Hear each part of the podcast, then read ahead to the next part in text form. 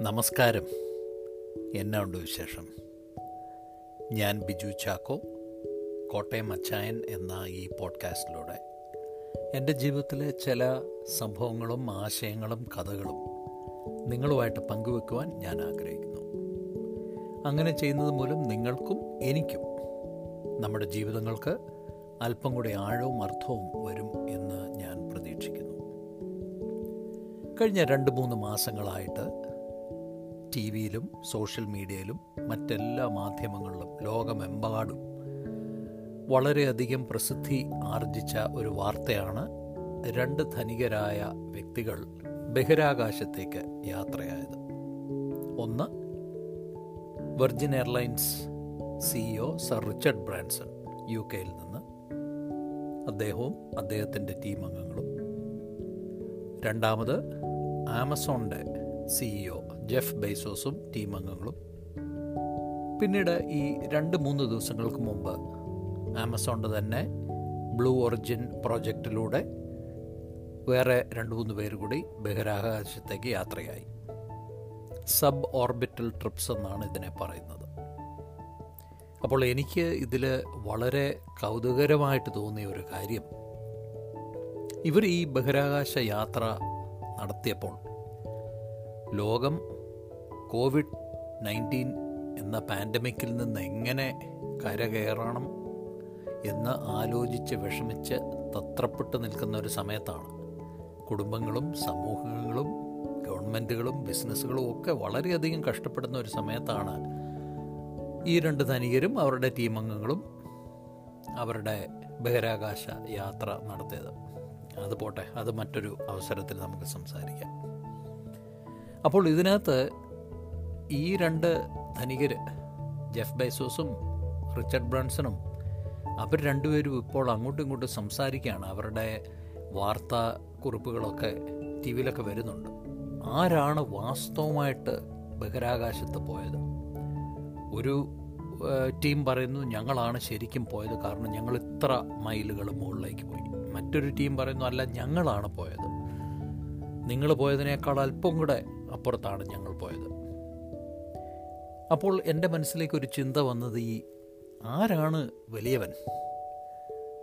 ആരാണ് ഏറ്റവും ധനികൻ? ആരാണ് ഏറ്റവും ആരോഗ്യവാൻ? ആർക്കാണ് സമ്പത്ത് ഉള്ളത്? ആരാണ് ഏറ്റവും വലിയ ജ്ഞാനി? ലോകത്തിലെ വലിയ ബലവാൻ ആരാണ്? ഇങ്ങനെയുള്ള കാര്യങ്ങളും സംഭവങ്ങളും നമ്മുടെ സമൂഹത്തിൽ നടക്കുന്നുണ്ട്. നമ്മളൊക്കെ ജെഫ് ബൈസോസിനെ പോലെയും സർ റിച്ചർഡ് ബ്രാൻസനെ പോലെയൊന്നും പണമുള്ളവരല്ല. അവർക്കുള്ള പോലെ വലിയ വിഷനോ സ്വപ്നങ്ങളോ ഒന്നും നമുക്കും ഇല്ല. പക്ഷേ എന്നാലും നമ്മുടെ സമൂഹത്തിൽ ഈ ആരാണ് വലിയവൻ? ആരാണ് ശ്രേഷ്ഠൻ? ആർക്കാണ് മെച്ചപ്പെട്ട വീടുള്ളത്? മെച്ചപ്പെട്ട ജോലിയുള്ളത്? മെച്ചപ്പെട്ട വാഹനമുള്ളത്? ആരുടെ മക്കളാണ് പഠിക്കാൻ കൂടുതൽ മിടുക്കർ?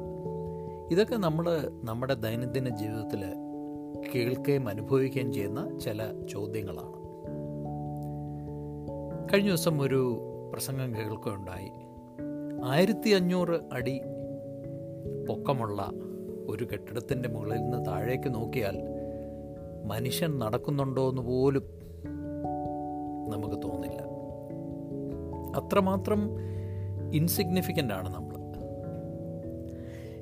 എനിക്ക് ബഹിരാകാശ യാത്രകളെക്കുറിച്ച് അറിയാൻ വളരെ താല്പര്യമുള്ള വ്യക്തിയാണ്. നാസയുടെ എല്ലാ മിഷനുകളും അവർ യൂട്യൂബിലിട്ടിട്ടുണ്ട്. അതെല്ലാം തന്നെ ഞാൻ പല പ്രാവശ്യം കണ്ടു ആസ്വദിക്കുകയുണ്ടായി.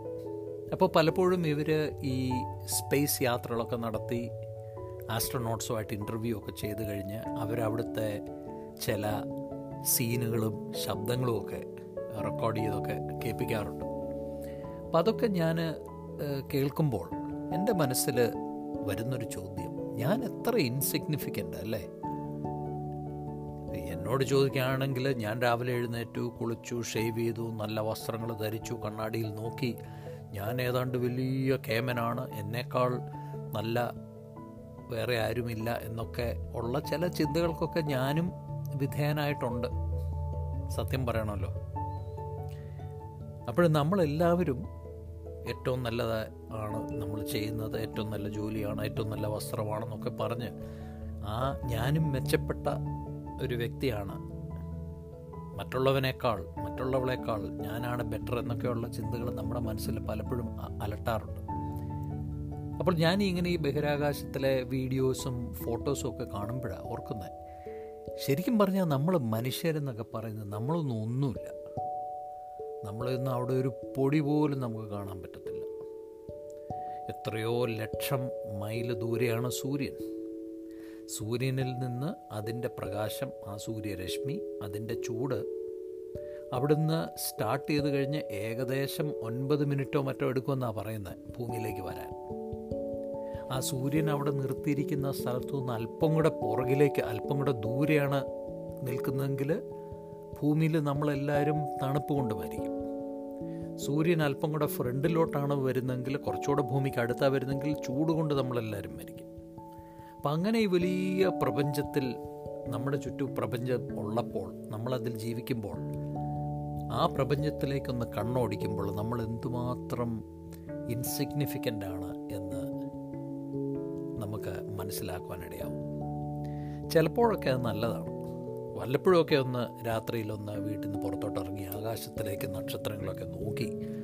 ഇപ്പോഴേ ഗൂഗിൾ പ്ലേയിലും ആപ്പ് ഐഫോൺ ആപ്പ് സ്റ്റോറിലുമൊക്കെ നൈറ്റ് സ്കൈ എന്നൊക്കെ പറഞ്ഞ പ്രോ ആപ്പുകളുണ്ട്. അതൊക്കെ ഇട്ട് നോക്കിയാൽ അത് ഡൗൺലോഡ് ചെയ്താൽ ഏതേത് പ്ലാനറ്റ്സ് നക്ഷത്രങ്ങൾ എവിടെയൊക്കെയാണ് സ്ഥിതി ചെയ്യുന്നത് അതിന്റെ ദൂരം എത്രയാണ് എന്നൊക്കെ നമുക്ക് കാണാൻ കഴിയും. അപ്പോൾ അതൊക്കെ വെച്ച് നമ്മൾ നോക്കുമ്പോൾ വല്ലപ്പോഴും ഒന്ന് വീട്ടിൽ നിന്ന് പുറത്തിറങ്ങിയൊക്കെ പുറത്ത് നോക്കുമ്പോൾ നമ്മുടെ മനസ്സിലേക്ക് ഒരു ചിന്ത വരും നമ്മൾ എന്ത് ഇൻസിഗ്നിഫിക്കന്റ് ആണ്? നമ്മൾ അത്രയും വലിയവരാണോ? നമ്മൾ എന്തിനു വേണ്ടിയാണ് ഇത്ര കഷ്ടപ്പെട്ട് ഇല്ലാത്ത പൈസ കടം വാങ്ങിച്ച് ഏറ്റവും കൂടിയ വണ്ടി വാങ്ങിക്കുന്നു അഫോർഡ് ചെയ്യാൻ മേലാത്ത വീട്ടിൽ താമസിക്കുന്നു? ഇതൊക്കെ എന്തിനു വേണ്ടിയാണ് മറ്റുള്ളവരെ ബോധ്യപ്പെടുത്താനാണോ മറ്റുള്ളവരെക്കാൾ ഞാനാണ് മെച്ചപ്പെട്ടതെന്ന് കാണിക്കാനാണോ? എന്തിനു വേണ്ടിയാണ് ഈ ചോദ്യങ്ങളൊക്കെ എന്റെ മനസ്സിലൂടെ വരുന്ന ചോദ്യങ്ങളാണ്?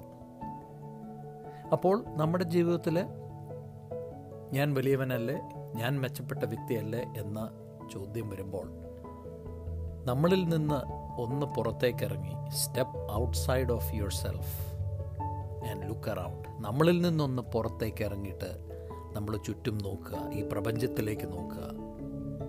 ബഹിരാകാശ കാര്യങ്ങളൊക്കെ വായിക്കുക അതിന്റെ വീഡിയോസൊക്കെ കാണുമ്പോൾ നമുക്ക് നമ്മളെക്കുറിച്ച് ശരിയായ ഒരു ധാരണ കിട്ടും.